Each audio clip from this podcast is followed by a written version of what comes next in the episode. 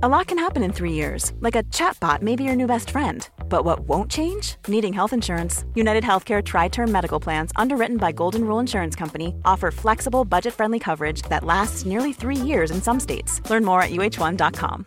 Here's a cool fact a crocodile can't stick out its tongue.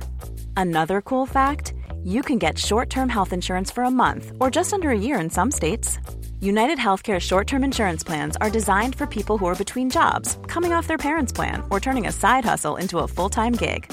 Underwritten by Golden Rule Insurance Company, they offer flexible, budget friendly coverage with access to a nationwide network of doctors and hospitals. Get more cool facts about United Healthcare short term plans at uh1.com. Hey everybody, I'm John Cena. Hey, it's professional wrestler Colt Boom Boom Cabana. It's Kyle O'Reilly. Matt Riddle, the King of Bros. Hey, I'm Double J Jeff Jarrett. I'm Rocky Azucar Romero. Support Wrestle Talk. Support Wrestle Talk, home of Luke Owen. Support Wrestle Talk. Whatever Wrestle Talk is, and whoever Luke Owen is, quote the Raven, nevermore. Support Wrestle Talk. Do it, bro. But you really should support Wrestle Talk and you should follow them and subscribe right now. Ollie told me to say this, so I guess it's okay. Support Ollie. Support Luke. Support Wrestle Talk. Make sure you watch and listen to Wrestle Talk. Or better yet, take just a moment, stop what you're doing, and bask in their glory. Do us all a favor and subscribe. Congratulations, you got here. Now subscribe and support. Thanks. Hello and welcome to the Wrestle Ramble podcast. I am Ollie Davis and I'm joined by Luke Owen and some drilling that literally just started. Yeah. Uh, hello, Swap Nation, and a hello to you, Oliver Davis. How the devil are you, apart from being very busy? I am doing good. Yeah, I just ran in here from another meeting, Yep. forwarded it in, an email, forwarded an email, and yeah, just uh, Getting ready to go for another meeting once we're done I here. No, it's it's chock a block. Yeah, it's Chopper Block. Ch- well, he is in this room. I don't know why he's in this room. This is podcast time. It's because I like to get organized for my super chats. I'm, I'm that's already starting to curate them for the stream. So Pete's got big plans that might sort of quell the Mm-hmm. super chat debate. I know we said we put a pin in the super chat debate. Yes. And we have for your say, right? So we don't care anymore about what you say. We've heard everything. It's not obviously it's obviously not true. We do care about what you say. We care about the feedback that we get on this podcast. On that note, um, I Je- wasn't finished. well, sorry, I just wanted to uh, message because uh, Jesse did email in to say, um, uh, blah, blah, blah, blah, blah. Uh, oh, it was like, um, uh, I don't have Twitter and will never get Twitter, and I'm not sure how fair a load of your listeners are, um, are probably on the same level and therefore can't participate in the pod poll, which their point was perhaps the pod poll wasn't a true Oh my reflection. God. My argument to that would be if we'd have done it on a different platform, some people might not have been on that. You were ne- you're never going to be able to please everyone on what platform you put it on. Do you have to have Twitter to vote in a poll on Twitter? Oh, yeah, yeah, I guess so, yeah. Because you can just look at Twitter posts and Twitter polls and just click a button. I don't think you have to be signed in. I have absolutely no idea, to be honest. But we did it on Twitter because that's where we've done our previous pod polls before. and we'd put a link for it and everything. Yeah. But here, right. So I agree that Pete just running through a bunch of comments, a lot of which don't don't really necessitate any response. They're just funny comments that people have super chatted, and then it cuts to us and we go, yeah. I agree. That's maybe not the best use of super chats. This is where people say they're a bit cringy at times because they say something that they think is funny, we don't laugh, and then it is just awkward silence. Yeah, and there's somewhere we're just like, uh, I think they mean this thing. yeah. So, one way around that is the curation of super chats, and hopefully, the that will be a thing where you know, like if it is that kind of super chat, it can flash up on the actual video as opposed to just on the interface. On the video, like a Streamlabs with a little GIF, it'll be funny, but we won't actually verbally acknowledge it. Yeah. podcast listeners. This is the best, and then but then Pete will curate the best ones. Oh, Luke's raised his hand. That's going to annoy the YouTube audience, though. Oh, do you think? I think that will annoy But the there's a visual audience. component to it. Yes, but I think that people will say that detracts from the video. And because we're not reacting to them, it's just getting in the way of them watching it. Ah, see, I don't, I don't think a lot of, I think our vi- our video version of the Wrestle Ramble, if anything, needs more motion. I'm just putting because it out like you there. look at BBC News and you've got the ticker and you've got all the stories flashing up and league tables. That's essentially what the Wrestle Ramble should be. Well, I completely agree. I'm just saying, do you remember when we put um, you can download the podcast on these platforms Oh, and yeah. people lost their goddamn minds? It was a little strip at the bottom of the video Yep. that just said you can download the podcast here, Or, do this or- here. no, it literally said podcast available on iTunes, on Acast, and there were every comment was like, "Get your goddamn adverts out of my video." It's long enough as it is. You don't need to tell me there's a podcast available. I hate adverts. Yeah. So we'll we'll try. We'll at least try because again, they might be a vocal minority. We're we're trying to please the maximum amount of people. Which is never going to happen. But we, Ah. we but we can always try. we can try. Do you want some positive feedback? Ooh, no. because this comes in from Matt, who says, Hello, Luke, Ollie, Laurie, Pete, Simon, not Randy, all the wrestle types, and not forgetting Blake Ham, you piece of crap. Greetings from Sweden. I'm a bit behind on my podcast as I've been on holiday for a few weeks. Anyway, after listening to all the negative feedback you've been getting about super chats and iTunes reviews, I thought I would email you guys and tell you what I like about the podcast rather than what I don't. I really enjoy the intro and outro, the banter on the podcast, crap gimmicks, and I especially enjoy the occasional impression of wrestlers. When you and Ollie were talking about The Undertaker needing one more soul a couple of weeks ago, I was laughing so hard someone came into my office to make sure I was okay. Keep up the solid and consistent content. On a side note, I saw Weezer in the summer in Stockholm, and mercifully, they just played a greatest hits set. Yeah, they know what the audience want. Oh yes, totally. Yeah, uh, they were awesome. It was my son William's first gig, and he really enjoyed it. It means this year he's been to a WWE live event in Stockholm for the first time, and went to his first gig, which was Weezer. Not a bad summer for a ten-year-old. Yeah. Do you know what's happening with crap gimmicks? I sent a beauty to Pete and copied you in while you were on holiday. Um, the reason why we haven't done crap gimmicks for a while is just because we've had so many. And to be honest, if you really like crap gimmicks, I'm there's going to be at least another two, three weeks of no crap gimmicks. We got well because we didn't do a mailbag show this week, which means we've actually now got three to four weeks worth of backlog of uh, of mailbags. I'm wondering whether I should just put a a cap on them, just because a lot of them will just be out of date now. I might just have to go through and curate them and sort of like just only keep the timely ones. Yeah, we- we've we- we've got the quite nice problem of people send us too many things. Yes. and that's great. Um, but now, because we previously had a commitment of we're going to read all those things out on the on the shows, it's sort of become a bit unmanageable. Mm-hmm. And Ollie doesn't like to do work, so that is a big part of it. And so we'll do a video. We'll be like, "Well, can you get through these mailbag questions?" And Ollie will look at me and go, hmm, "Could we just keep it shorter, though?" Could we do an extra 15 minutes? Or does Ollie need to go and make the business run? or does everyone want to keep their jobs? you know, like it's, it's a you difficult know, balance. it and maybe is. I'm making the wrong one, giving everybody jobs. Um, anyway, we've got this other uh, nice bit of um, update as well. This is a um, an agony aunt update. Ooh. Um, so it says, uh, "Hey Luke, Ollie, Fake Door Chopper, uh, but not anyone who rolls their R's." Back in October? Question mark. I sent you an email about possibly moving to China to teach English or stay with my girlfriend (brackets who I live with). Ah. Well, after a long consideration, I decided to go with my heart, and I choose love. The love I have for Chinese food. So I Oh, moved wow, to China. swerve. So I moved to China and I'm now happily teaching kids phonics and all that jazz whilst watching wrestling at 7 a.m. Thanks for keeping me entertained. I hope I'm your first listener in China, brackets, I'm bordering with North Korea, by the way, and maybe one day I'll pop up an OEW after I save up enough money to train. It's hot as jog here and I wouldn't, couldn't be happier. P.S. Ollie, the advice of, quote, you'll probably cheat on each other anyway, Can I say that? end quote. And people wonder why we stopped doing agony aunts. But but was, and I'm going to edit this word. Um, terrible advice. He used a ve- he used an expletive to describe it. Uh, was terrible advice, and I'm glad you But stopped giving. And I'm glad you people uh, you stopped giving people some brackets. I did laugh my head off though. Close Yeah. brackets.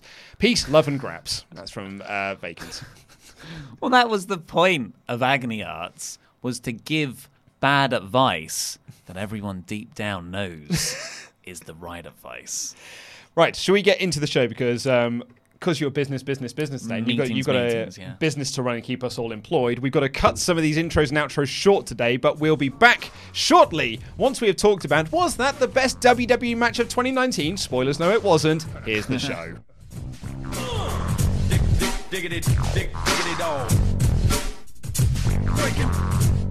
We had Roman Reigns in a grudge match against Buddy Murphy on this week's SmackDown. Of course, Roman had sort of beaten up Buddy Murphy and really taken him under duress. Mm-hmm. Not waterboarding, but he pinned him up against the wall and forced an answer out of him. Who has been attacking me? I know you saw who it was because you were in that vicinity. You've been seen. And he gave the name Rowan. Yes. And then at SummerSlam and Buddy Murphy's match, Rowan attacked him. And then Roman hasn't been around at all, really. And for some reason, this match was booked, even though Roman and Buddy I believe Buddy, really Mur-. Buddy Murphy challenged him to a match Well, that's cool then. on, That's good. on Twitter. Yes, well, that would have been lovely to have seen On television. On television, that's a good angle. Uh, but the they had this match, and at the start, I was like, "This is Buddy Murphy's first TV match." Been here for four months on SmackDown. and I was worried about it. And I thought, I really hope this is like Drew and Cedric from Raw, which is a perfect example Yes. of getting both guys over in a fantastic match that gets time on TV. I'm Drew looks great, Cedric looks great. I'm more into them. They are both more over, and that's the best thing you can do in wrestling. Do a segment or a match where all the people involved are more interesting than they were before. Absolutely. That, that's what you want from these sorts of matches. And as this match went on, like there were so many points where I was like, oh god, this is where Roman just beats him. Oh god, this is where Roman just beats him. But to their absolute credit, they got a load of time. Buddy Murphy got in a ton of offense. This wasn't like Cedric Drew, where I would Drew got Drew took the vast majority and Cedric would hit a move and get a near a really good near fall. This was pretty 50-50. Yeah, absolutely. Throughout. And the commentators at the end were really putting it over that Buddy took Roman to his limit, which I know, like they say all the time, so it doesn't really hold a lot of water. But it did feel that Buddy Murphy was on Roman's level at the end of this match. He had some great two counts. But a terrific near fall off that brainbuster where people legit thought that was the finish and Buddy was going to beat him. Mm. And like as a, a viewer at home, I got as this match went on, like you, I had a bit of like a pang of dread about me because he didn't get an entrance. Yes. And Roman did, and I was like, oh no. He's been given the jobber entrance treatment. So I already had like a bit of, oh dear, this is not off to the best of starts. But Buddy Murphy is so good. And Roman, to his credit, is so good. Roman knew exactly how to structure this match in order to give Buddy as much as possible while giving himself something so they both come out of it looking great.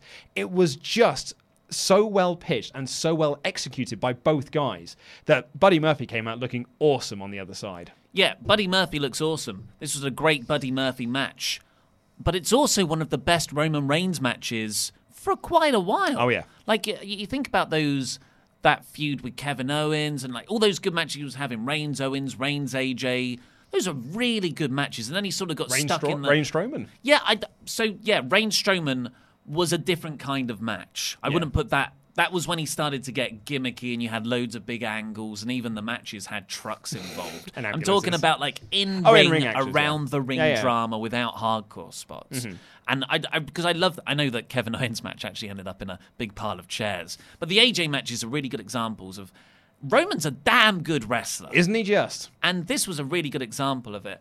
Uh, yeah, and I we've been down on the commentary a lot this week, this whole SummerSlam weekend, and just in general.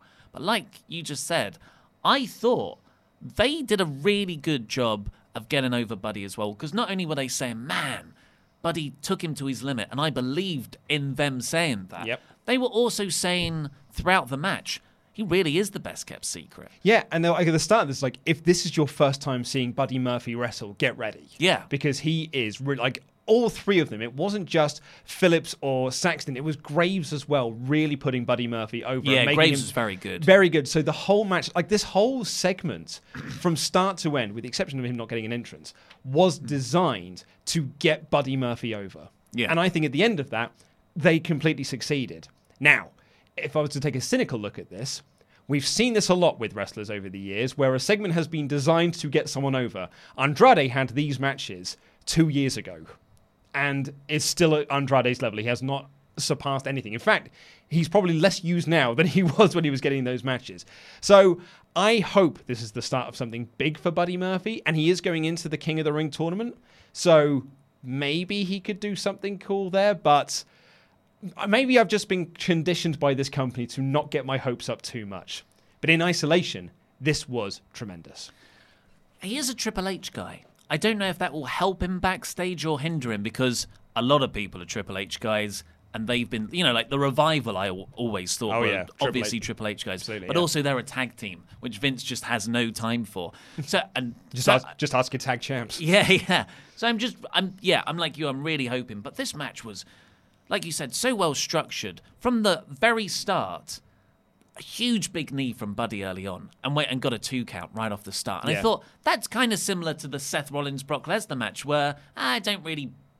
I, I mean, I was into this more from the start, but it's that believability, this Yeah. hook of yeah, Buddy Murphy could just win with a wicked knee, and it's also a bit of hi. So you wrestle like a WWE main event person? Here's a knee slap for Indie you. knee slap. So yeah, I really liked it. There were so many good spots. Buddy did his big dive over the top rope. The Toronto crowd really got into it. It's a perfect audience yeah. to do it in front of because they're a bit more into the 205 Live guys than normal. Uh, yeah, just there was a lot of back and forth in this as well, and like particularly for for Buddy Murphy, like he blocked the spear with knee strikes, and that's where he got the near fall off the brainbuster. He dodged the Superman punch, and really it was he just made one mistake on the outside, got hit with the Superman punch and the spear, and that's what got him the win. And Roman sold that win like, man, I really, I, I yeah, shaking his head. I just got that win, and then he's in the corner, like nodding to Buddy Murphy, like, "Yeah, that was that was really hmm. good." As I say, in my review that's going to go live shortly after this. Roman won the match, but this was Buddy's this was Buddy's night. This was Buddy Murphy's night, and it really, really cemented him on this main roster. And you know what? If this was their plan, if they wanted to wait four months, then fine. I don't think it was. I think they just called him up, didn't have a plan, and then just went, and then we got this. But at least it was a good little fart noise. Yeah. and and I'm and I'm happy with that. Uh, so obviously we were very happy with how this match went, how Buddy feels coming off the back of it. But I have seen people say burial of Buddy. Uh, so I think everyone's going to say that because Roman won. Diggity, dig, diggity dog.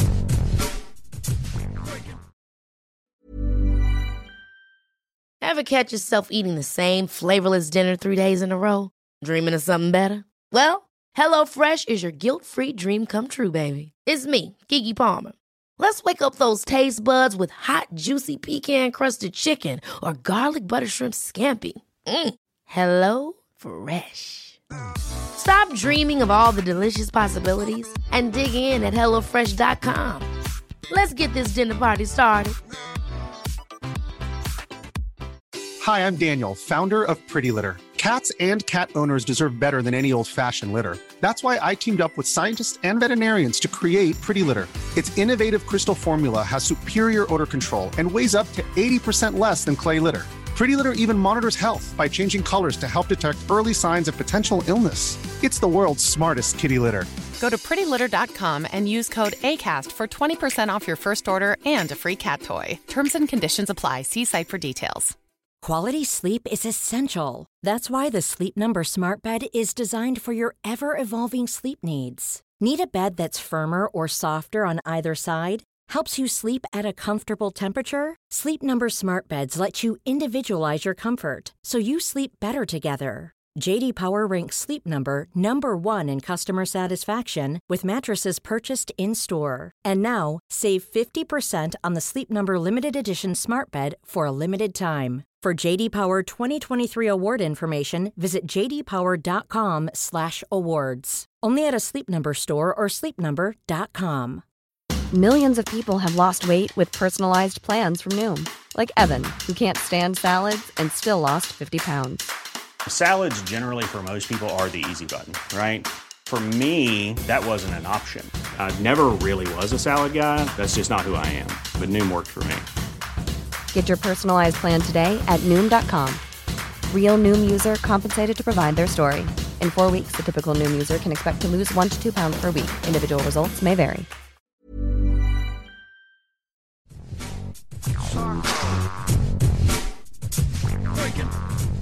We've also got to say thank you to our wonderful pledge hammers on Patreon. $25 above and more.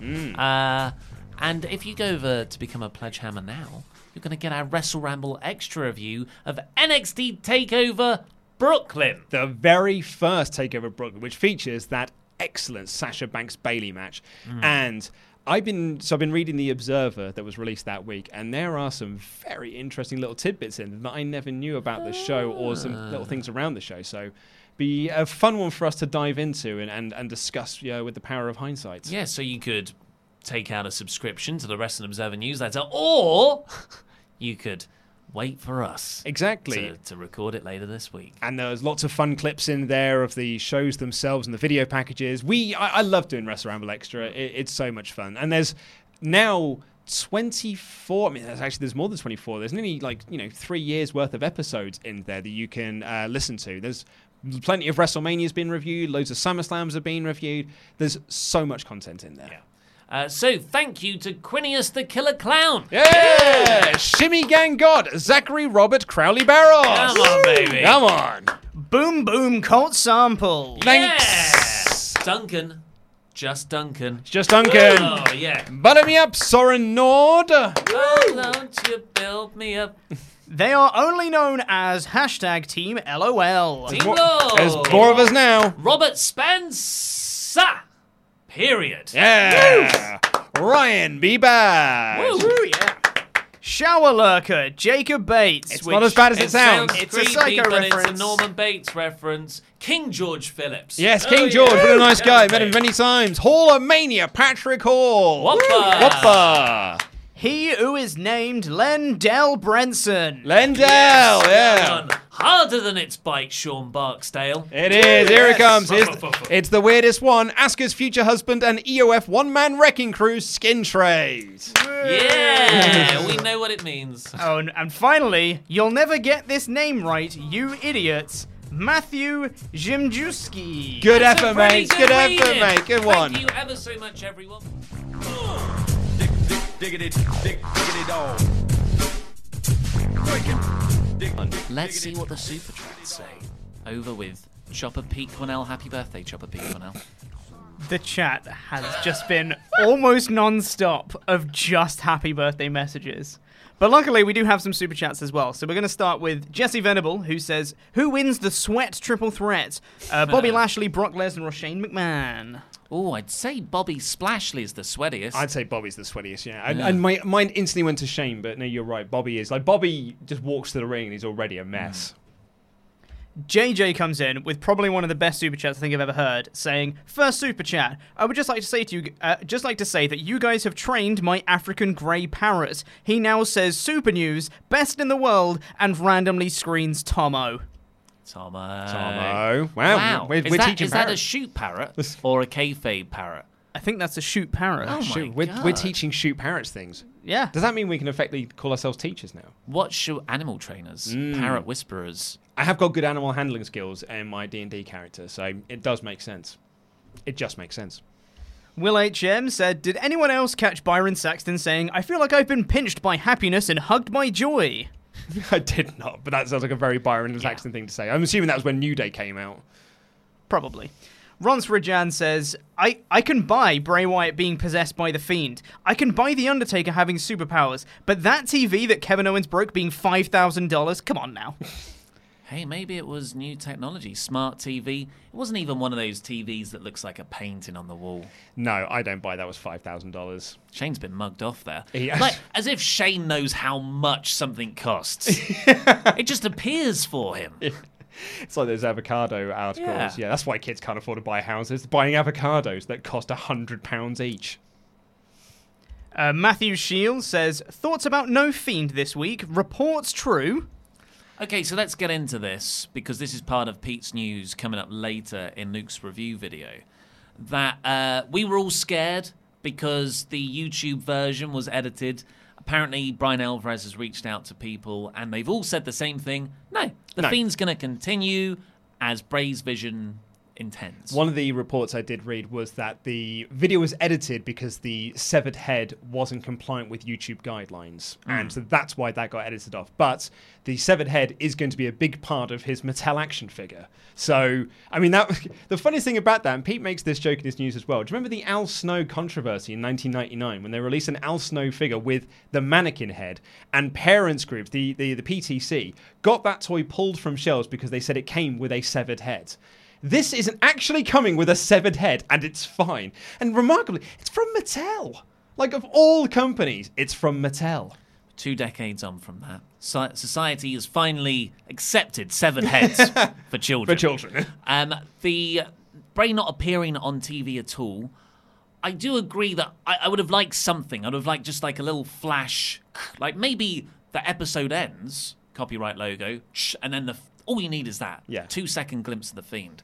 Uh, I don't think that would overexpose him. I think that would nicely keep the plate spinning. But at the same time, I am not against them pacing themselves. One of the best things that's happened in the last month with WWE is how much time they're taking over stuff. And from for about, you know, a decade of criticizing them for rushing everything, I'm going to give them this one. Absolutely, no, I'm agree. Like I would, the worst thing he could have done was have a match on Raw that meant nothing.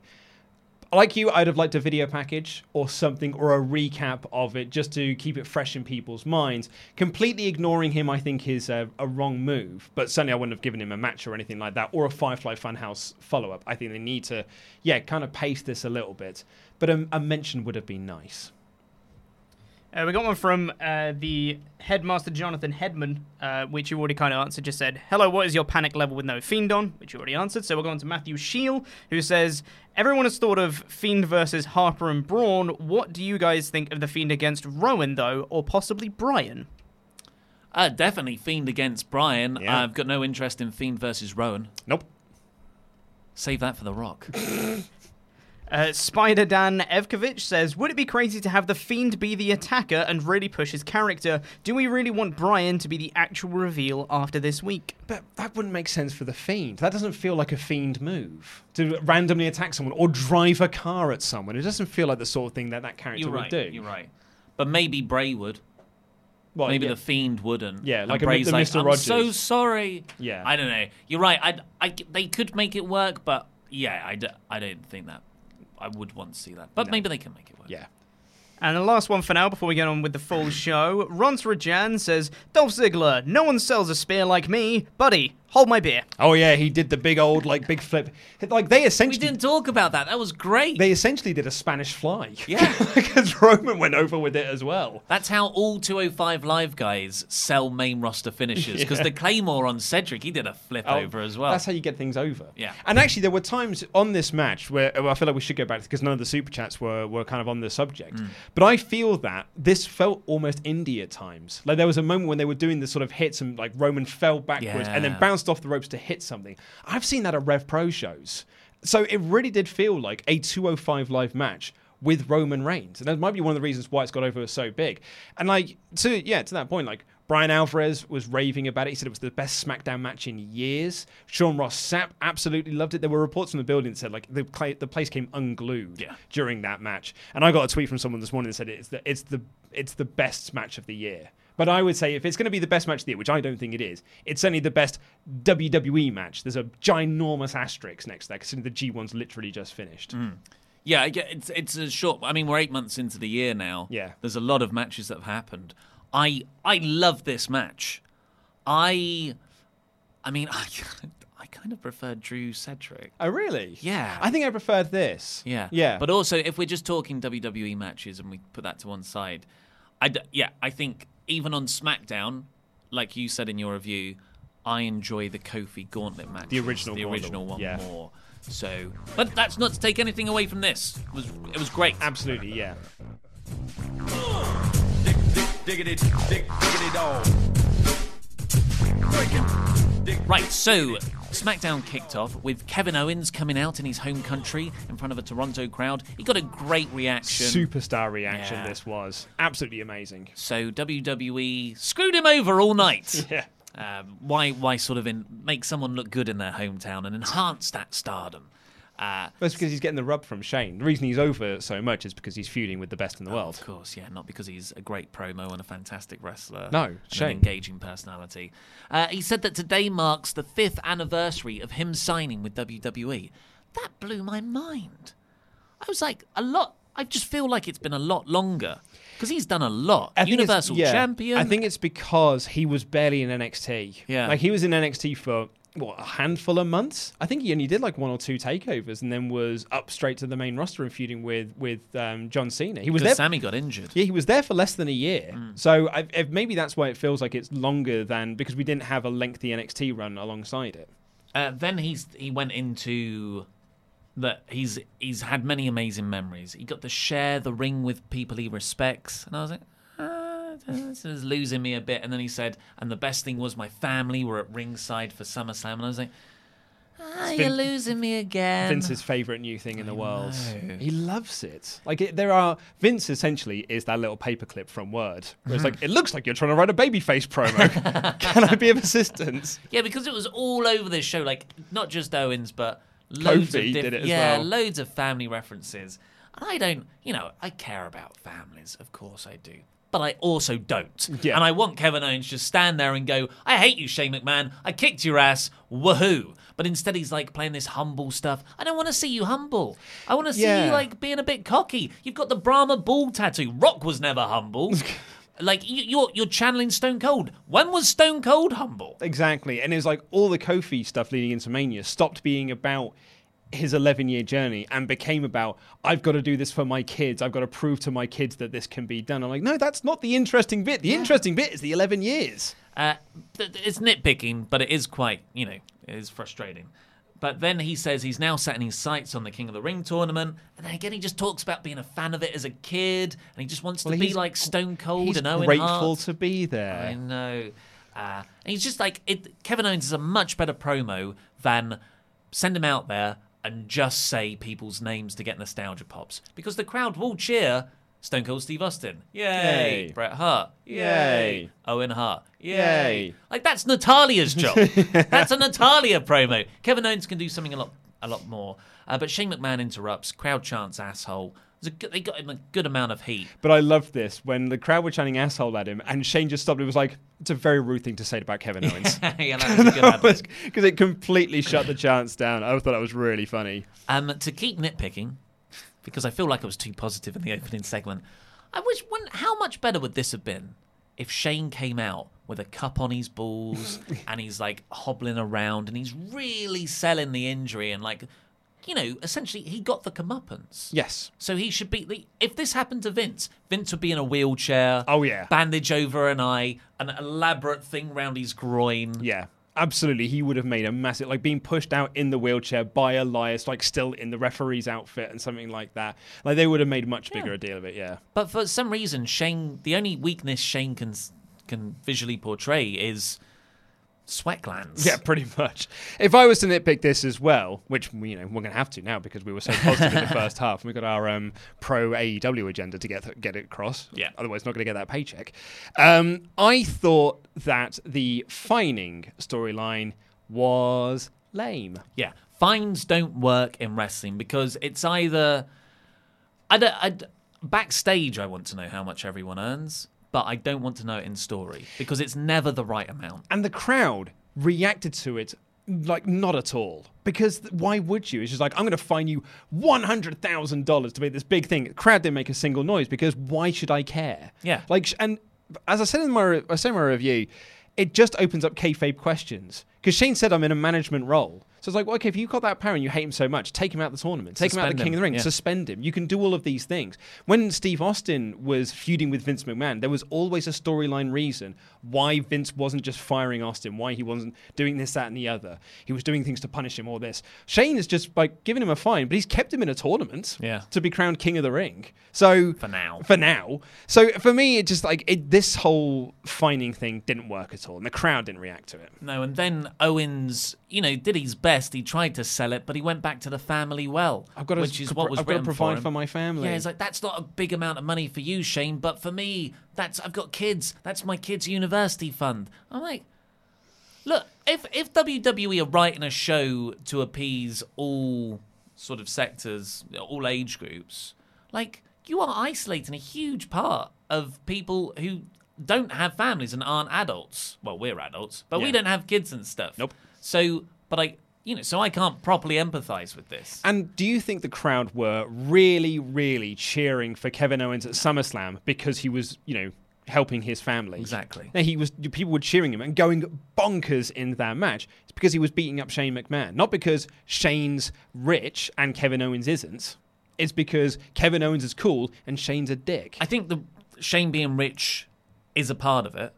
Uh, but yeah, I don't want to then think of Owens as not rich. Like, I that, think- that takes me out of it. I think it's more it's Shane's abusing his power. Mm. He's and he has been abusing his power for the last few months. It's less to do with the amount of money he earns. It's more about the I'm, I'm I've got a position of power because I'm a McMahon and I've been abusing that. But the power and the Comes man from money. comes from money. Yeah. So it is it is a big part of it, I think, at Hmm. least. Anyway, Owens, yeah, I didn't like any of the fine stuff either.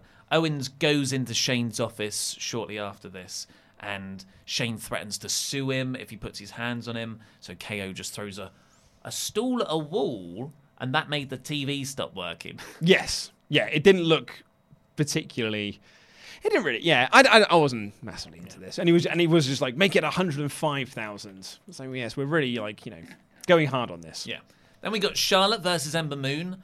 Uh, this was, yeah, I haven't really got any notes. I really like this. Yeah? I really, really like this. I mean, granted, the crowd were not into Ember whatsoever, and why would you be? All she Mm. does is lose and get beaten up. But um, I actually thought this was really good. I thought this gave Moon a lot. I think Flair, like Roman in the Buddy match, really gave her a lot and tried to make her look as good as possible because. Because of the way that Ember's been booked for the last couple of weeks, she doesn't feel like she's on Charlotte's level. But by the end of this, she did feel like she was at least in the ballpark of being on Charlotte's level, even though Charlotte won. My worry of that is that does that just set Charlotte up to face Bayley next? Because I'm frankly not into that at all. Hmm. Well, who else is there, really? Well, that that's that's it, really, isn't it? Is who else would it be? Because you've taken two of your best wrestlers in Asuka and Kairi Sane and put them in a pointless tag team that's doing nothing. Plus, we haven't had a blonde person challenge for the women's title for a while. It's making me angsty. Well, and now there's a blue-haired lady challenging on the other brand. Which sounds a bit like blonde, but it's not blonde enough. Yeah. Uh, I I wasn't not that I wasn't into this match. It was just a match for me. Hmm. I, I didn't, you know, uh, nowhere near the level of Cedric Drew or Buddy Roman. No, of those three, it's the bottom of those. But I, I very but, much but enjoyed like, it. yeah, yeah. Um, but yeah, Charlotte won in a figure eight. There we go. Bryan and Rowan shown. Bryan and Rowan shown talking backstage, Walking backstage. walking backstage. SummerSlam's going to be in Boston next year, and then Have we got it. another Roman Reigns attacker recap. Yes. but this time it actually led to a bit of development because it cuts. Uh, Bryan and Rowan come out on the stage. Bryan, surprise, surprise, cuts this excellent promo on the crowd about how Rowan had nothing to do with this, and neither did Bryan. And he said Buddy Murphy is a liar. He blames Roman for putting Buddy under duress. Mm-hmm. And like anyone would say a name Yeah. when you're under that amount of pressure. And then, yeah, Bryan says he gave the wrong name. The crowd start chanting, It was you. It I- was you. And he just goes, and that's what's wrong with society today. Brilliant. You tell a lie, it gets spread on social media, and then it becomes the truth. And I thought that that's a wicked, wicked line. Really, really nice. You can tell Bryan has a lot of control over his promos Yeah. because his delivery is amazing, of Mhm. course, but it's always the content that really makes them so good. Exactly. Makes it feel real world. Yeah. Rather than just being like WWE Hall of Famers and, and you know, sort of corporate buzzwords and stuff like that. Um, shout out to Rowan as well, who was wearing a, uh, a Hatebreed t shirt. I'll always shout out it's a band that I recognize, but when I was at university, I was more into the band Hatebeak, who are essentially a parody act of them, but with a parrot as the lead singer. That's good. The parrot that we talked to. Well, it's actually funny enough, that's, tw- that's twice a parrot's going to come up in this review. Who'd have thought? Then we got Shane McMahon backstage telling not Renee Young that the TV isn't working because of Kevin Owens throwing a stool at the wall. And then Samoa Joe just appears there. so awkwardly staged because not Renee came in through the door and asked Shane, but then Samoa Joe walked from the other side as if he'd come in from another door, but there is no door there. So he was just in the room waiting for his moment to step in because Shane didn't know he was there. It was, and I, I hate the way WWE stage things sometimes. And then Just Joe- think about just think about the space you're in. Yeah, Joe had the gall to say, "I'm a badass," Yeah. which he is, but not when you've just been behind, hiding behind a plant in the corner. And then, yeah, that Shane says Samoa Joe's going to face KO later in the night. Mustafa Ali got a little character promo, hmm. sponsored by Drive Time. There you go. Makes It was cool. Yep. Aleister Black backstage it's got a lot more lighting now back there. And it's the same spiel of him talking about someone needs to knock on his door, but he's saying the word knock differently. Knocka. Knocka. I think he's trying to get it over so he can get a T-shirt. Maybe. Knock, knock, knock. This uh, this needs to go somewhere. Yeah. More than where it's gone previously because he had so much momentum off the Cesaro match at, at um, Extreme Rules. And it felt like he's really cooled off since then because they've done nothing to follow up on it. And I don't think him beating Sami Zayn quickly last week is a good enough follow up. I just feel like this needs to be going somewhere. Yeah, he needs an actual storyline now. He's Yeah. had matches, but he needs a bit of a feud, something to sink his character teeth into. Exactly, because otherwise he's just cutting. Virtually, he's going to get Bray Wyatt syndrome otherwise, where Yeah. the promo delivery is good, but you're just saying content that means nothing. Although, at least it wasn't him cutting a promo from his little coffin thing as he sits up. You know what? When you're right, you're right, and that is an excellent point because that was goofy. After that, we got Buddy Murphy versus Roman Reigns, which we've already covered. It was awesome. was great. And then we got the revival talking to Kayla backstage, and they blame New Day for ruining tag team wrestling. Called the 24/7 title a joke, and glad that they lost it quickly. Yeah, yeah. Apparently, Don't want to be cursed with that. the New Day have never beaten the revival.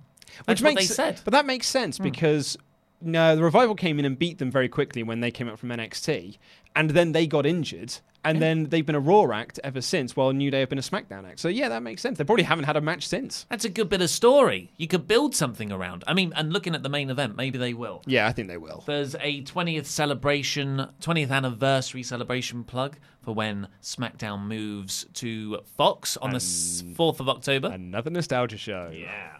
Uh, it's going to have so much storyline momentum like that. So many legends returning. Um, then we got the New Day backstage. Kayla Braxton comes over to them and says, Hey, the revival just said you've been ruining the tag division. And Big E and Xavier do some jokes about how they've ruined loads of other things, but not the tag division. And then Kofi talks about crossing the line. Yeah, I mean, it just felt like he was given AJ Styles' script from last year. Like they just took it out from last year. and Can you just read this for us? Like dust it off. Just replace the name Joe with Randy, and I think we're on our way. And Wendy with, I Yeah. can't remember Kofi's uh, It's, and again, it's just they have a template that they just have to stick with. They have got five scripts, and they just change the names out of them. So this is where I had a bit of a, a theory on the the laziness of having these male characters talk about fighting for their family. Okay.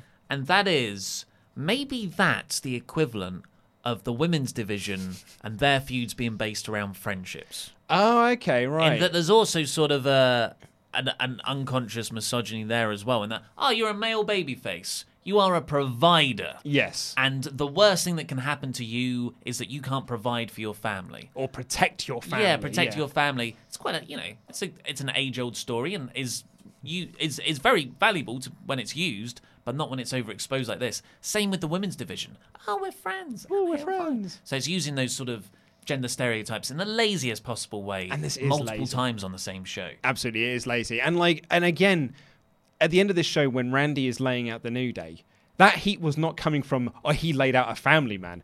No, it came from the fact he laid out the New Day, who people like. Yes, I am so much more into Xavier Woods than Kofi's family. Randy Orton can beat up all of Kofi's kids for all I care. We've seen him RKO kids time and time again. He RKOs his own kids all the time. Um, then we got Kevin Owens versus Samoa Joe, but of course, Elias is made the special guest referee. Now, they did cover why this wasn't for the 24 7 title. Earlier, Shane had said that he's given Elias the night off after what Kevin Owens did to him at SummerSlam, which is funny because Elias was also on Raw, won the 24 7 title. Yeah. And Shane said the 24 7 title isn't on the line tonight. Yes, So that's, that's that was, it was yeah, it was good, yeah. Um, and he got involved straight away. Uh, went to an ad break. Joe was back with the neck crank, the ad, the ad break neck crank. Not the fiend neck crank. Imagine if he came back from an ad break like that. For the neck crack. moly! Holy hell! Killed him. Uh, Owens made a comeback, hit the pop up power bomb. Elias pulled the referee out, and then he got in the ring while Joe rolled him up and gave a very very fast count. Yeah, and then Kevin Owens looked angry. Yeah. I bet that must feel great for Samoa Joe. Vindication. My favorite thing about this was actually, and I've, I've been burying. I mean, with the pair of us, have been burying Corey quite a lot because he's becoming quite annoying lately. But I did like Corey Graves say, like, you know what, Elias isn't a full time official. His cadence might be a little off. That's a good line. Uh, after yeah, and Owens just walked off very angry. I just don't know why you can't have him stand tall over Shane again in Toronto. Well, he'll get a huge reaction. because you've got to wait till Survivor Series when it's going to be Team Owens versus Team Shane. He's still he's still flogging that horse. Well, uh, why else are they continuing this goddamn storyline? He won. Why continue it? Uh, after this, this was actually no, no, the the Buddy Roman match was my favorite, but this is tied into that storyline. This is my favorite segment of the week. Actually, can't think of what what else happened on Raw. Yeah, more than the the Sasha Banks heel turn because hmm. that had a lot of things, a lot of niggles. It was very fun as a superficial turn Yeah. and re- return, but this had a lot of depth and mirror image stuff with other parts of the story. I thought it was excellent. So Daniel Bryan and Rowan go into the locker room exactly the same way as Roman did last week and said, "Everyone clear out," like almost the same the same verbiage, and they said, "Not you, buddy." Because they want to have a chat with him, and Bryan is just getting all in his face, Right up in his face. You lied. You've ruined Rowan's reputation. You've ruined my reputation. And then he says, Say that you lied, admit. And he won't. So Rowan starts beating him up, and it's a brutal beatdown that Buddy sells fantastically, throwing over a table. Yeah, he was just taking them launches. bumps. And then Rowan pins him up against the wall, and Bryan says again, you know, admit it. And he goes, I lied. And then they, and then Bryan just says, I hate liars. I hate liars. and Rowan throws him away. It was just to, for Bryan to use those tactics that he'd just condemned, and it be such a, a lovely mirror image from last week's segment. Hmm. And how Buddy Murphy is still caught in the middle of all this. But it's but Bryan didn't use those tactics. Rowan used those tactics. Yeah, really. yeah, yeah, yeah. Bryan was just happened to be there with him. It's one of those like all like brilliantly justifiable heel things to do. Be like, hey, I didn't do it. Yeah. Rowan did that. Yeah, it, it had a lot of elements of sort of a a, a, a crime family. Yeah. Oh, and totally. Bryan yeah. is the is the mob Just boss. your big muscle that's going around throwing this guy around. Where you're like, you what you need to do is tell the truth. I loved it. I thought it was very very good. It's really cool. And then it cuts backstage to Roman walking with purpose. I'm like, so something's going to fall on him, right? Like Kayla wasn't there going, Yeah. Roman! Over here, Roman. The big dog. Woof, woof, woof. uh, then we got a King of the Ring video package. And then we got the New Day versus the Revival. But then Randy Orton comes out and says, why don't we make this a good old fashioned six man? Yeah, he calls uh, Kofi a coward because he ran away from their fight at SummerSlam. Which, you know, like, of all the uses of family, when Randy said you ran away from a fight in front of your wife and kids, Hmm. that was that was a good line. That got a pop from the crowd. I thought that was emotionally affecting. I preferred the use of the term, you couldn't beat me 11 years ago, you still can't beat me now. That's good. I think that's, again, for me, that's so much more effective than the family stuff. Yeah. Uh, it's made a six man go to break, come back. Revival get a jobber entrance. They're already in the ring. Yep.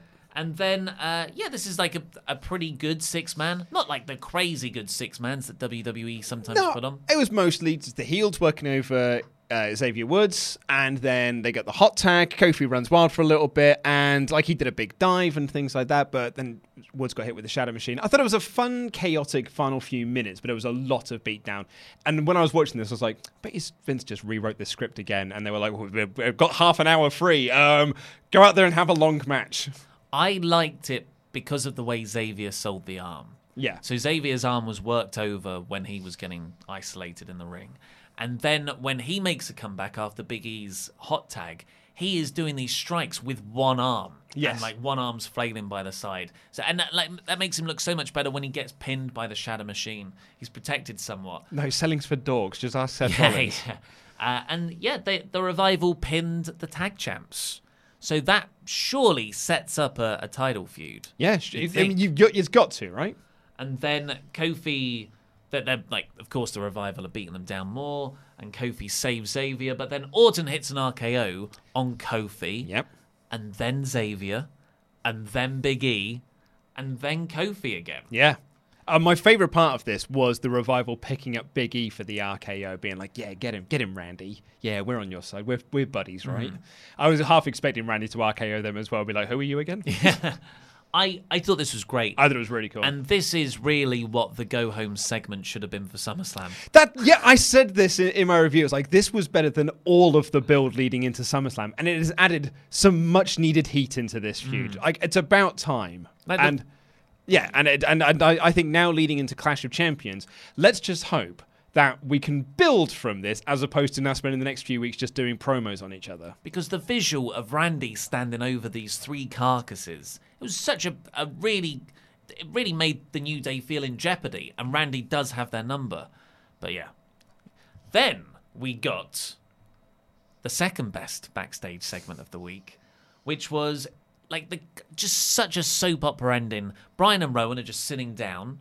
After this is after the match, you know, we've still got a minute left, so it cuts backstage. Bryan and Rowan are sitting down, they stand up, and Roman walks in. This is all one soap opera wooden shot. Yeah. And Bryan wants an apology. Ranger stands there. Looks like he's going to get tough guy. But then Bryan goes, Whoa, whoa, whoa, whoa. We found out the culprit. We've been doing an investigation of our own. Yeah, fashion police. Mm. And we'll reveal it next week. Doom, doom, doom, doom, doom, doom, doom, doom, doom. All that was missing was that and them all looking off in the, di- in the distance. I loved Yeah, it. Totally. It was yeah, good little um good little cliffhanger into next week. New Japan do in ring strong style wrestling amazingly, and they're the best at it. AEW, I'm sure, will do that indie style with a lot of comedy and campiness, but also some very emotional stories tied in very well. That's going to be their selling point. WWE need to double down on sports entertainment. Oh yeah. And this is the a great example of that. Just soap opera cliffhangery endings. And it's it's gonna be Bryan, right? He's gonna reveal it to be him. It wasn't Rowan, it was me. Yeah, yeah, I guess. Yeah, but It he's already said it wasn't him. Yeah, but he hates liars. Mm. And again, it's that more hypocritical side of him that he lied, even though he hates liars. It's. I hope that isn't what happens because I think for Bryan to then say it was me, I'm like, ah, well, I, I got a week out of this. I think he should set up someone else, and then It reveals that it reveals a bit later. Yeah, it was a false investigation. He just and actually that also ties into the hypocrisy of him blaming Buddy Murphy for in quote unquote incorrectly pointing the finger at them because he's pointing the finger at someone else Mm. as a, as a misdirect. And as much as we can add some hypocrisy onto Daniel Bryan here, it just helps his heel character. Definitely. Uh, overall, I thought this episode of SmackDown was very, very good. Yeah, very much enjoyed it. I Easy gave it four out of five. I gave it a, uh, a high smacktastic. Mm. That's because I really enjoyed the in-ring work. It's just yeah, great in ring work and solid storytelling. Yep. Characters uh, are getting time to shine. There was stuff wrong with it, sure, but overall, very enjoyable.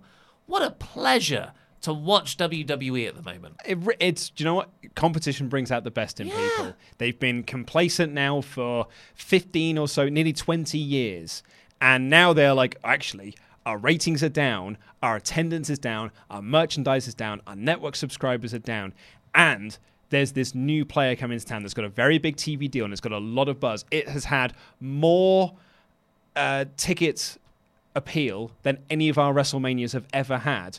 We need to do something. And it's a great strategy Hmm. because I'm, you know, I've only got so much excitement in me. And I'm very excited about AEW. But if WWE wasn't the quality it is at the moment, I would be that's all I would be thinking about. But I'm actually quite I'm thinking about the Fiend. Yeah. I'm thinking about Bryan. Yep. I'm thinking about Buddy Murphy and Cedric Alexander and Drew and the King of the Ring and Sasha Banks' return. They're doing a lot of stuff that I'm interested in. And yeah, I don't find myself thinking about AEW as much. It's what happens when you've got good competition. Yeah. Diggity, dig, diggity dog. Well, let's see what you guys thought on the su- su- su- super chats. Happy birthday, Pete. It's still going in the chat, by the way. It's not constant, but it's maybe every one in every fifteen or twenty messages will be a will be a happy birthday. So thanks for that. So let's get on with the rest of them. First one, we've got some Supreet Vivikananda. Sorry if I butchered that name. Uh, thank you so much for all the content and great work that you do. You've really brought back my love for pro wrestling. Lots of love from Australia. Ah, Swaft Under. Swaft Under. You're, you're welcome. Thank you. Uh, Tim Arndt comes in and says, "Didn't like Rowan shirt. Not a fan of Hatebreed." I mean, I'm not a fan of them either, in all fairness. I don't know who they are. No, my uh, housemate was massively into them, but he was into a lot of those real death metal bands, which I think are noise. Danny W says, and people say Roman can't have good matches. I'm so happy they let Murphy get so many near falls, and Roman gave him the nod after the match. I think we have been, uh, yeah, we have been a channel. I mean, uh, certainly since I was since I started working here, and you were uh, as well. But always been big supporters of Roman, and always said he's an excellent, excellent wrestler. Yeah, it was just the the, the baby face pushing of him at the time that was yeah, wrong. that's exactly it. Rex Joseph Calmerin says, Roman gave a lot for Murphy. All hail King Corbin. Even he tweet um, his Twitter game's all on this. I mean, I only know because someone sent it to me on Discord because he blocked me on Twitter, so I, um, I haven't seen him do it himself. But he is on his like King Corbin uh, Oh, train at the lovely. moment. Jobber JJ says, WWE using The Fiend like WCW used Sting in 1997. Um, Well, in terms of going missing for for large periods. Sort of, but Sting was still like mentioned in storylines, Mm. and he was still he was featured on the show. It's just that he wasn't wrestling. Yeah, yeah. Whereas this, the fiend was completely Just ignored completely this missed. week. Yeah. We've got a double super chat from Graham Scrivener, uh, who wants me to say he who thinks Australian wrestles Australian, and then clarifies later that that's from a Castlemaine advert, which I guess he's adapted for Buddy Murphy. So okay, thanks, Graham. Cheers, Uh. Nick Ward says, "Hi boys from Australia." Another one. Swafter. Uh, Swafter. Lost, long-time listener, first-time super chatter. Just want to say, Buddy Murphy is awesome. He is so so good. I mean, but you would say that, wouldn't you? You Australian. Jack Benner says, "Imagine if Luke Harper is Roman's attacker." Eh, I don't think that would work. No. really. No. I love Luke Harper. I want to see him back on TV, but Can't do a that southern would be accent. quite anticlimactic. I think. Abram Penner says, "Patience truly is a virtue. Wrestling on WWE again." Yeah, good good wrestling this week, and good wrestling at SummerSlam as well. Like those three shows back to back. You know, we said this at the time. It was better than NXT. Enjoyed it more, yeah. I enjoyed it more than NXT. All three shows I enjoyed more than Takeover. Marcus Roman says, all in capitals, "Too late, Chopper." And he typoed "Happy Birthday" and put "Happy Birthday." well, happy birthday to you. Yeah. Uh, Mr. Doback says, not the cheap sellout Randy. No, it's me actually, but close enough. Uh, Javier Reyes for Forasai says, Buddy Murphy should win King of the Ring. I mean, yeah, I could be on board with him winning King of the Ring. There are a few. I, actually, I was thinking about this. Andrade's not in the King of the Ring tournament. Is he not? No. I just assumed he was. That's because yeah, no, you've got to make room for Ray. Apollo Crews, and uh, Shelton Benjamin. Yeah. Well, you, there's so many people who could win that that would be worthy winners. Totally, Corbin. Um, Ri- I mean Ricochet. Let's be honest, King Ricochet Mm. just makes sense. Excuse me, sorry. Uh, Pavi, Pavi, Luke's number one fan. I think Cheers, there's mate. competition actually for How Luke's many number one fans fan. do you have? Although I think there's at least three. Lofty. In like, you know, in total. Yes, yeah, of yeah, course, yeah. yeah. Uh, it says, Chopper of the morning to you lads. Also, can you guys have Chopper's face on an actual chopper as a thumbnail? And then says you guys are overexposing Pete Boo, which is, I feel, contradictory, but. You know, one of the two. Anyway, Samad Ali says, Hey, you awesome people. Just wanted to say I'm going to New Japan Royal Quest. I Oh. saw the match card and it looks awesome. Also, happy birthday, Chopper. We will see you there. We'll arrange some meetup or something because our office, where we are right now, is literally two minutes walk from the venue. It's over that way. Yeah. Uh, Go Soup 12 says, Chop of the morning from New York. Apparently, Riddle and Goldberg shot an angle at SummerSlam. When, if ever, will this play out? P.S. Happy birthday, Chopper Pete. I don't know if they shot an angle, but Matt Riddle talked about the fact that they did see each other for the first time, and Goldberg was not happy with the comments that he made. But I don't know if they shot it as an angle. Mm, yeah, I've heard nothing He like just that. mentioned it on, on whatever their watch along thing is called. I think it is called Watch Along. Oh, cool. Um, also, I did say Happy birthday, Chopper Pete. It actually says Happy Chop Day, Bertha Pete. nice. Let's clarify that one. Uh, Austin Baker says, Happy birthday to Short Snacks, aka Chopper. Thanks, still not my birthday. Metal Gamely said, Heard Bryan Alvarez enjoyed this episode. Don't hear that too often nowadays. Anyways, love from Finland, my favourite wrestling news channel. Ah, thank you. Thank you very much. Uh, Dustin S. Gooding said, Lovely time with the boys. Hashtag Happy Chop Day. Love you all. Thank you. Craig Brown said, uh, "Did you guys like my Bayley Sting character I created on WWE 2K19? I tweeted you the picture." Yeah, I mean, to be honest, like, uh, and uh, there's obviously there's no slight against you, but we get sent so many Bayley Stings on 2K20 that I, I lose track of which ones I've seen and which ones I haven't. Yeah, I've I've got a filter now where my my Google Chrome browser will just blur anything like that. Yeah. that looks like Bayley Sting. Absolutely, yeah. But I'm sure it was awesome. Yeah. Hellord247 says, You guys think maybe Shayna Baszler maybe never drops the title and just fake hates it when she's called up? Well, like Asuka did, I suppose. Yeah, it's not yeah, not the worst idea in the world. Yeah, I mean, actually, no, I, I'm going to say it's a terrible idea because that really didn't help Ember Moon anything. Asuka dropping the mm. title, and and you know, hindsight 2020, Ember should have beaten Asuka in NXT. Yeah, especially if Asuka was gonna just lose to Charlotte. Yeah. Exactly. Tyzy Vegemite says, Will Buddy stay heel? Slight babyface vibe tonight. I thought that as well. I thought it was a very much like quite yeah, quite babyface by the end of it, and then him being beaten up by the heels in the locker room was almost like a babyface moment too. Yeah, he just needs to be an angry guy, an angry babyface guy. Hmm. But like, he, he can also put his feet on the ropes to win sometimes. I don't think that's he's he's got such an intensity where even if he is a heel, he will get cheered like a babyface. So just make him a tweener. Yeah. Ralph Marion says, The Fiend versus Pennywise. Who wins? Pennywise. Well, I'm going say Pennywise is like is an actual. I mean, it's an alien. So yeah, probably Pennywise. Oh.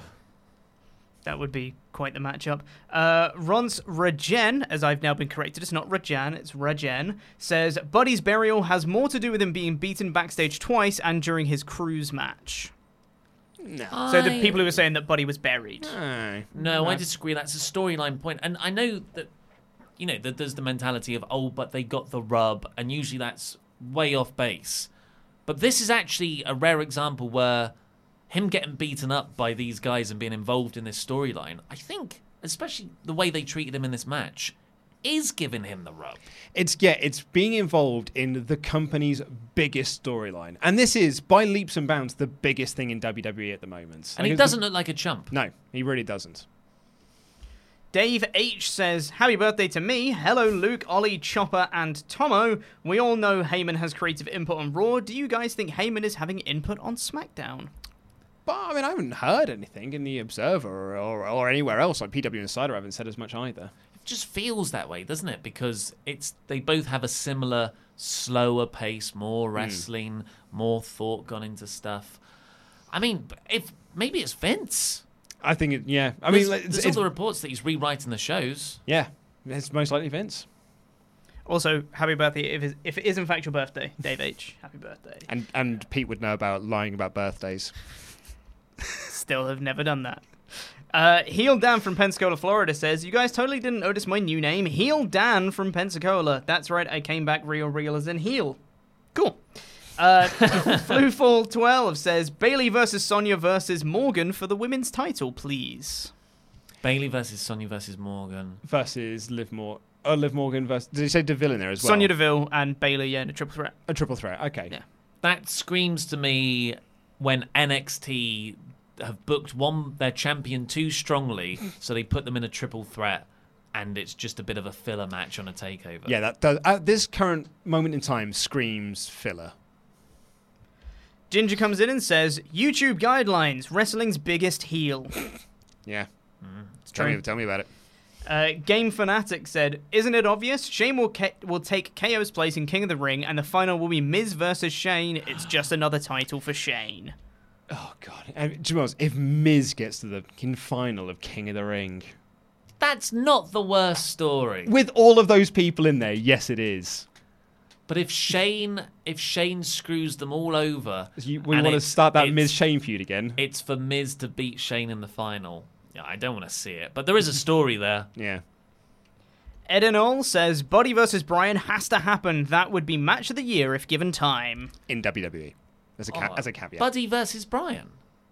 as a pot- maybe yeah. If they're like I'm, that, all, I'm, all I'm saying is, you, like this, the quality of wrestling this year, Yes. but like in the G1 alone, I was like that could fill out the top ten matches of this year. Mm-hmm. You're right. Just saying that the, the, the quality is very high. At the, at I got ahead of myself. Yeah.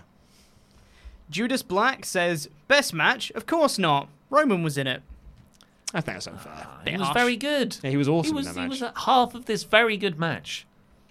Tizy Vegemite's back again to say, will we get any Bray in-ring segments, or will he stick with pre-taped Firefly Funhouse segments with only the Fiend showing up in the ring? That's my hope. Yeah, because when he's just in the ring, it can't be as controlled, and you can't have all those excellent little cuts and sound effects and stuff. Yeah. Uh, if if he does it in the ring, I'd be worried that Kevin Dunn and Vince McMahon will start to try and recreate some of those effects live, Hmm. like the crappy lightning bolts that hit the ring posts for the Undertaker, which is always rubbish. Yeah. Tizy Vegemite's back again to say, what should the prize be for winning King of the Ring? Title shot. Universal title shot, yeah. Or a WWE Championship, yeah. Vegemite Is Australian. also Australian. I think he's from down under. One of the other. So many Aussies. Uh, Dave H is back to say Ricochet versus Buddy Murphy would be G1 quality. Yeah, Could Well, be. best of Super Juniors quality. Very, Yeah, very yeah, least. yeah, that's- that's absolutely. good point, um, Vegemite, I learned from the song Down Under by Men at Work, which made him a Vegemite sandwich. Casey Swakovsky said, whatever happened to Lars? Also, happy Hmm. birthday, Pete. It's still not my birthday. Uh, Lars is injured. injured, yeah. And apparently, according to Meltzer, he's injured for quite some time. He's like had a complete knee reconstruction surgery, so he's going to be out for a while. Good job with uh, Lucha House Party beat him. Uh, Tomo comes in. Tomo! Said, hello, people from the Wrestle Talk system. Sadly, I can no longer watch the rest of the stream as this message is being typed out. My illness is getting to be goodbye Oh, and good night, jeez. everybody. Mate. Oh, well, yeah. If you watch this on catch up, mate, best of luck to you. Yeah, feel better. We're pulling for you, Tomo. Vandalia 1998 says, Was Billy Gunn and, uh, and uh, Wade Barrett the only two King of the Rings that did nothing for their career, or were there others that never went anywhere after it as well? Ken Viscera. Shamrock, Viscera, yeah. There's so many. King of the Ring, although it's beloved, is actually pretty crappy. Oh, yeah. William Regal's another one. Yeah. Yeah. Sheamus, I think, as well. Sheamus, Sheamus, he just got labeled with the King Sheamus gimmick that did nothing is for awful, him. yeah. Really, it is just Austin, Brett, and Triple H.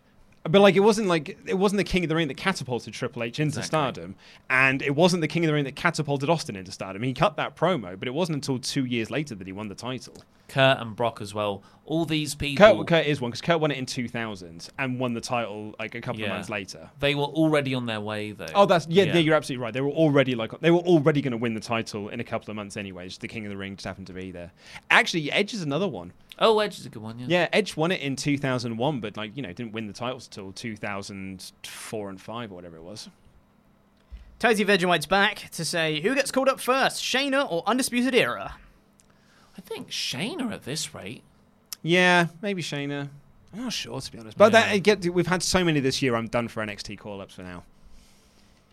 Edinol comes in to say, Remember when you could get DQ'd after the match? No. No. Nor do I. uh, Zach Econ Lindner says Murphy and Roman could be WWE's Okada versus Omega. I mean, I'm glad you enjoyed this match. Holly thought it was the second best match on TV this week. Yes. Like, let alone calling it the greatest feud of the last 20 years. Deep In says plot twist some way down the line, Aleister Black is the one knocking on the door, the door of the Firefly Funhouse. So he would have to knock. Yeah. But he wants people to knock on him. There was someone I saw someone really reaching today where there was like the there was like a wrinkle in the backdrop for the cupboard that Aleister Black is in, so it was like it's the Fiend's mask. And I'm like, that's a bit of a reach, that mate. Ah, well, I think that's confirmed. there was that great super chat we had on SummerSlam where you've got a, a- a Hell in a Cell match. The Fiend's outside saying, let me in, and Aleister Black's in the ring saying, just knock. Just knock. Uh, Vincent Millage says Roman should have saved Buddy from those hippies. I'm assuming he's referring to the Planeteers. I mean, maybe that is gonna build to something like this with with Roman and Buddy teaming up against Rowan and Bryan. I wouldn't be against that at all. Roman, Joe, and Buddy. But I suppose the, has the Joe thing just been dropped I think now? Joe's been dropped. Yeah. Oh mate, that's a shame. Elizabeth Williams says Happy, happy, joy, joy, Chopper Pete. Happy, Thanks. happy, joy, joy, happy, happy, joy, joy. Uh, Tyler Bailey says that match was stellar, but will this hurt or help Murphy? Well, I think you've talked about that enough on the Oh, episode. yeah. so I'm hoping far. it helps. Yeah. Yeah. Uh, Ronsra Jen is back again to say, "Am I wrong for wanting an autumn revival faction?" Um, I just feel like it's a bit too lumped together. Yeah, it, it's too mid card of evil. Uh, Brandon Klug comes in, who did a super chat uh, and then a message which weren't connected, and then he's done another super chat with the message attached, which you didn't need to do because I was going to read your message anyway. but you've got your message anyways. It says, "Hey guys, this is my first super chat. Well, technically your second now. Uh, He's figuring lo- it out. It's quite obviously your first super chat. yes. Uh, I love your content, and you guys make me love wrestling more. Love Buddy Murphy as well, representing Australia. Hey, Another more. Aussie. Well, we love you too, dude. Thank you very much. Telling you, man, Australia's got, definitely got to be the next place. Because as you said yesterday, there's only 30 of them there anyway. Yeah. We could probably sell tickets to all 30 of We're them. the kings of Australia. Devante Lee says, This is the first time in a long time that WWE has me thinking, man, I can't wait to see what's going to happen next week. Right? Yeah, no, Yeah, I'm in it's agreement. great. Yeah. Uh, Gabriel Reyes says, Andrade is in the King of the Ring tourney. Yes, he is. Uh, Is new- he? You said he wasn't. I, well, I, is he in the tournament? Pretty sure he is. This is why this company needs to actually list who's in the goddamn thing when they do a video package for it. I didn't think he was in it. I thought I saw a tweet from Zelina Vega saying, soon to be king, uh, El Rey, Andrade, La Reina, Zelina, or something like that. Oh, King in which case, I mean, I'm, I'm happy to be wrong, and I'm happy that he is in it. Thought he I- was, anyway. Uh, Andrade is Oh, there. in. Perfect. And But- he's also a SmackDown star.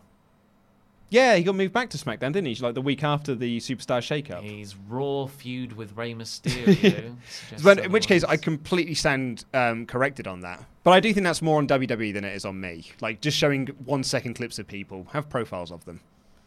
New Tops 4 said, Hey, back again. Thoughts on No Bray Wyatt on either show this week, which we've talked about already. Uh, Jobber JJ, Ollie Davis' number one fan, says, Ollie only needs one fan. Uh, will The Fiend wrestle only on pay per view?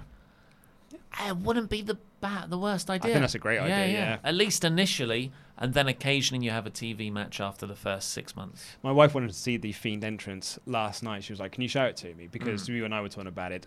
I think you and I built it up too much on the podcast. Because at the end of it, she was like, "Yeah, it's cool," but but again, and she said the same thing about Ronda Rousey's debut. She's like, "It's good and everything, but WWE's production is horrendous." That those are her, her words. She Oh. hates the way that the shows are filmed. Oh, I but but Bray's one was p- perfect. I think. Well, yeah, she said that there's times where it looked like they couldn't find him because it was so dark because the camera will focus on him and then like shoot upwards, which I think is by design, but Mm. it really annoyed her.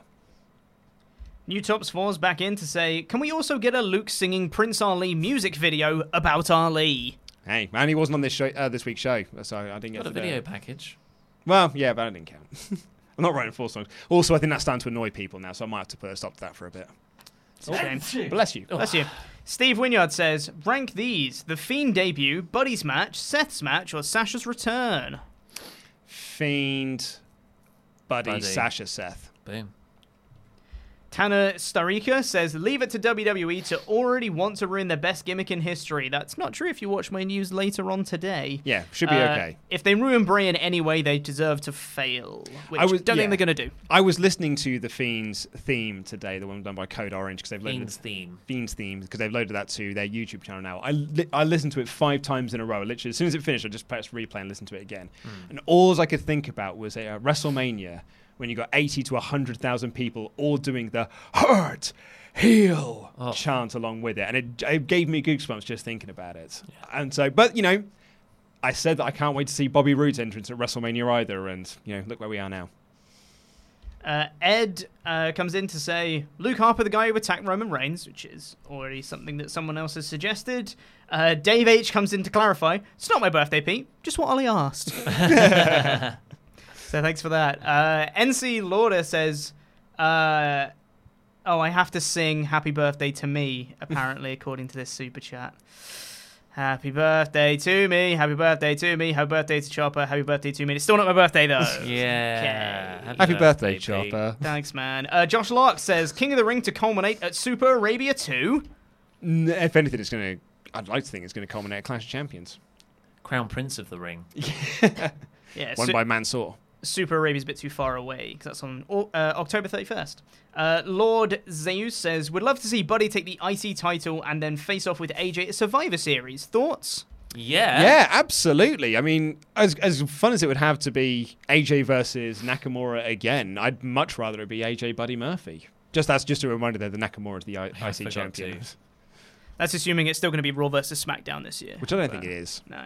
Uh, Devante Lee says Black should have been in the tournament and won, but God forbid WWE create a new star. Well, I mean, the whole tournament's d- hopefully designed to build a new star, and there are, you know, eight, there are 16 guys in there where all have the potential, maybe not Shelton Benjamin, Hmm. to be like the next big thing. So, yeah, I mean, they are going to create a star out of it. It's just Black's not there. Traveshgar Parai uh, says if it's sports centric, WWE refs need VAR. Yeah, well, they've tried this before, Yeah, haven't it- they? it- it can't They bring it up when they need it for a storyline purpose, but it just highlights when they don't do it. Yeah. So much of wrestling heat is behind the referee's back and whatnot, and you would have to sacrifice that. Also, no one likes VAR in football by all accounts, so why put it in wrestling? Fiery Ember says Ember needs to be booked better. Oh, yeah. True Yeah. that. Sean Cartier says really hope sponsors aren't going to ruin the Fiend. If there's one person who can, it'll be the sponsors. Hmm. The sponsors will be the one to kill it. TJ Ridgeway says who's had the best 205 call up, Buddy, Ali, or Cedric? Uh, you know, initially Ali because he was in that mix with Daniel Bryan, and that was a really exciting last couple of months of 2018. So at the moment, I'd say him. I'm going to say Ali as well, on uh, for those exact same reasons. He Yeah. had something to do as soon as he got there, as opposed to Cedric and Buddy, who came up and did nothing for four months. Also, Cedric had the dumbest ending to Raw in 2019, possibly ever. So, um, yeah, I'm going to go with Ali. And finally, thank you to Jivanshu Dua, who donated with no message. Thank you so much. Thank you.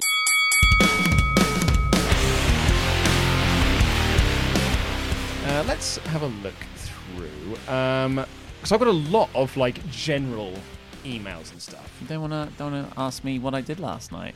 What did you do last night? I went to a quiz. what kind of quiz? It was just uh, a new place has opened up near us, and it was just a an outdoor pub quiz. Hmm. I think they thought it was going to be warmer. Actually, got quite nippy. Anyway, it wasn't. It wasn't the best quiz. Like it was all a bit haphazard. The questions weren't resonating with me. It was both too easy and too hard at the same time. Mm-hmm. Like there were a couple of questions that were so easy, and I'm like, oh well, we obviously know this one. And then he suddenly gives multiple choice. I'm like, well, now even the stupid people know what it is. And then he'll do a really hard, obscure one. And we're like, okay, so where's the multiple choice? But nothing. Nothing. Anyway, we came about sixth out of 15, I think. That's not bad. Solid Mid-table. mid-table. Yeah. Um, but we came down to the final two for best team name. what was your team name? Did you go with Gary Lineker's Left Wing Thought Police? no, no, which is infamously said by Ian McKellen. Still to this day, my favourite uh, quiz team name I've ever heard. uh, Danny da- Danny Dyer's chocolate homunculus is al- al- always the other one. But the there were three different teams called Quiztina Aguilera. Oh yeah, yeah. Let's get quizzical. Someone said, "Oh wow, what a funny name!" And I was like, "What are you talking about? That's the most basic quiz name that people think is a clever pun." See, I'd always go with um, the Spanish Inquisition is the uh, the most common one I hear. That's pretty good. Well, I I I, I went hard, and it came down to uh, like Mister Dribble's puppy team, a team so named because they literally brought their dog to the quiz with them, and it was cute, and that got a lot of people cheering for them against Ollie's team name, Schindler's Quiz. Ooh. which got a sharp intake Yeah. of breath when it was first read out. but one guy pissed himself laughing. I was like, "You're my guy. You're my friend." Uh, but yeah, we got down Was to the final two. yeah, it was my mate. It was, it was Anna. we got down to the final two of best team names, and at like the pe- I think the people who were against it cheered a lot harder for, and they had a cute dog. They had a prop, and they won. You didn't bring a list. But it was a crap name. Like it was a crap name for a team. yeah, it's not great, is it? Mr. Dribble. Hmm. It's a bit cutesy. Anyway, so Yeah. there you go. That was my Tuesday night. Thanks for asking. You're very welcome. Did I ever tell you about the uh, quiz I did at a food fair in Tunbridge Wells? Oh yeah, yeah, yeah. no, no, well, this was no. quite recently. This is in the last couple of months. I'd like it was literally as I got my head shaved. So to give you some perspective of like you know time frame, Mm. and they had a sort of fate quiz there. And if you ever want to have sort of like a I wonder what Tunbridge Wells is like. Well, their quiz was strawberry or not. Where they would read out names and you have to write down whether it's a strawberry or not. And I'll be honest, we just had to guess. What, like different names of types of strawberry? D- Can you remember any? I just knew strawberry. Well, no, well, exactly. Usually, that's what English we, strawberry. That's what we said, and in the end, we just were like, I don't know, right strawberry, uh, right not strawberry. Yeah. And but here's the other side of the quiz: everyone got a prize. Because what Mm. they had was just like a load of prizes, and then they would just read out in order the amount of people who got the most points. People were taking this dead seriously, by the way. So a lot of people sort of debating amongst themselves whether or not something was a strawberry or not. And me and my friends were like, "I'm a Scooby Doo." But yeah, they just had this big prize pool, and then they were just like, and with X amount of points, this team, it would be like Luke and blah blah blah, and then we go up and we get our prize. My wife and I. So you just got to check, like, choose Just yours go, from a table. and if you were the lowest, if you were at the lowest point, you got the you Sure. know, the, the crapper prizes left. We got a pot of olives and a great plate. A great plate. No, no, not a great plate. A plate that's great. A plate that's got grating components on it. It's a great plate. like a cheese grater, Mm-hmm. but in the shape of a plate. No, so it's a plate, but it's got the cheese grater bit in the center of said plate. That just sounds dangerous. Well, it was wrapped in bubble wrap. Hmm. And it is still in bubble wrap. Pop- But the idea is that you can then sort of like grate garlic with it, or like, you know, just put a, a lime down on it and switch it around. I don't really know what it's for. My wife seems to know, but it hasn't been used yet. Yeah, maybe that's the new feature. Different kinds of plates. is it a great plate, Plate or or is it a bad plate? Whoppa! Smash it anyway. Um, well, it did say we've got loads of emails that we wanted to get through, but we've actually now got no time. But um, we could do one email. we could do one email. I won't do pu- I won't do iTunes today. Okay. Because I'm the one who cut the podcast short. Although uh, the last iTunes review was on the 8th of August, which is about six days ago now. Yes. So come on. You say it's about six days ago. It's literally six days ago. it's literally six days ago. Yeah. And that makes me sad. Well, uh, we did have this email come in from Dave, which I thought was pretty adorable, really. And it was called a bracket, not so, close brackets, concerned Firefly Funhouse parents. Ooh. The So- fiend debate. It says, uh, Hi Luke and the guys. I'm at work now listening to the podcast from SummerSlam and the Raw review and was dying to see how you all felt about The Fiend and possibly the coolest entrance I've ever seen. Yes. Uh, no surprise at all, you guys seem to have loved it as much as me. As I mentioned in a previous email, I'm a father of four 10 year old stepdaughter, 19 year old twin boys, and a one month old daughter. During the review, I know you guys mentioned there was a possibility that they pulled the Fiend segment due to parents being worried about the kids' reaction. God, I hope that's not the case. My twin boys, Johnny and Mikey, loved the Fiend's debut. Because twins are inherently creepy anyway. the Firefly, um, they watch the Firefly Funhouse promos, episode 1 through 9, on YouTube every day. And so when SummerSlam happened, I was excited to see the reaction they'd have to Bray's entrance slash match with Finn. It was great, although I'll admit, creepy, yet adorable seeing them sway to his music and singing. In unison. Daddy. Catch a fly. Let us in, Daddy. I've attached pics of them with their homemade fiend masks that they have. Ah, the point yes. Of, the point of this email is as a parent, I don't see the point of sensitivity towards Bray. As a kid, we had Kane and the Undertaker, so I hope people can toughen up their kids and not let water them down or change Bray's vision, because he's honestly my kid's favorite wrestler at the moment. We have our Fiend and Muscle Man shirts coming in this week, and they're excited. My wife makes fun of me and the boys calling Bray, um, and they're my Fireflies. Hashtag proud moment. Thanks for hopefully reading out this email. I appreciate the hard work you do. And love to the Swaff Nation. Dave from Massachusetts. And there is his kid. I'm going to open this up into, you can see it full screen. Ah, lovely. It's a, it's essentially a paper plate. That is a great plate. It is, this is a great plate. Yeah. With with the fiend's mask drawn on it. Ah, lovely. And there they are watching the fiend's entrance. Yep. That's creepy. So yeah, so You're doing parenting right. So there you go. So a not so concerned parent. I'll be honest, when I got that email in, I was a bit worried because I did say that people who complain about this sort of thing are a naughty word, and then I suddenly thought, oh, that's a bit, naughty, that's a bit bad of me. But it seems to be okay. I don't think I got too much backlash. Anyway, that's all we've got time for. Uh, we might be back tomorrow um, because there's not really a lot happening on NXT, so we may not be doing a show, but we'll certainly see. Um, but we will see you on the Saturday show for sure. Take care. I love you. Goodbye.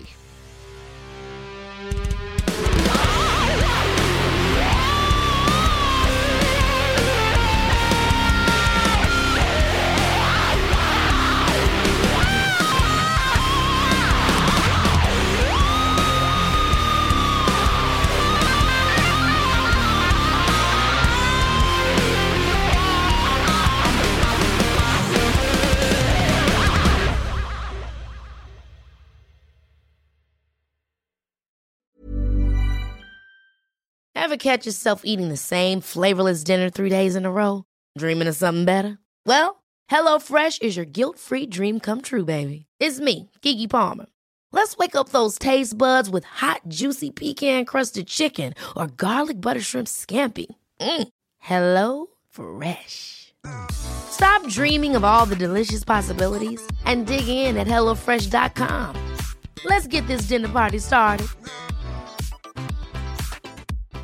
Hi, I'm Daniel, founder of Pretty Litter. Cats and cat owners deserve better than any old fashioned litter. That's why I teamed up with scientists and veterinarians to create Pretty Litter. Its innovative crystal formula has superior odor control and weighs up to 80% less than clay litter. Pretty Litter even monitors health by changing colors to help detect early signs of potential illness. It's the world's smartest kitty litter. Go to prettylitter.com and use code ACAST for 20% off your first order and a free cat toy. Terms and conditions apply. See site for details. Planning for your next trip? Elevate your travel style with Quince. Quince has all the jet setting essentials you'll want for your next getaway, like European linen, premium luggage options, buttery soft Italian leather bags, and so much more. And is all priced at 50 to 80% less than similar brands. Plus, Quince only works with factories that use safe and ethical manufacturing practices. Pack your bags with high-quality essentials you'll be wearing for vacations to come with Quince. Go to quince.com slash pack for free shipping and 365-day returns.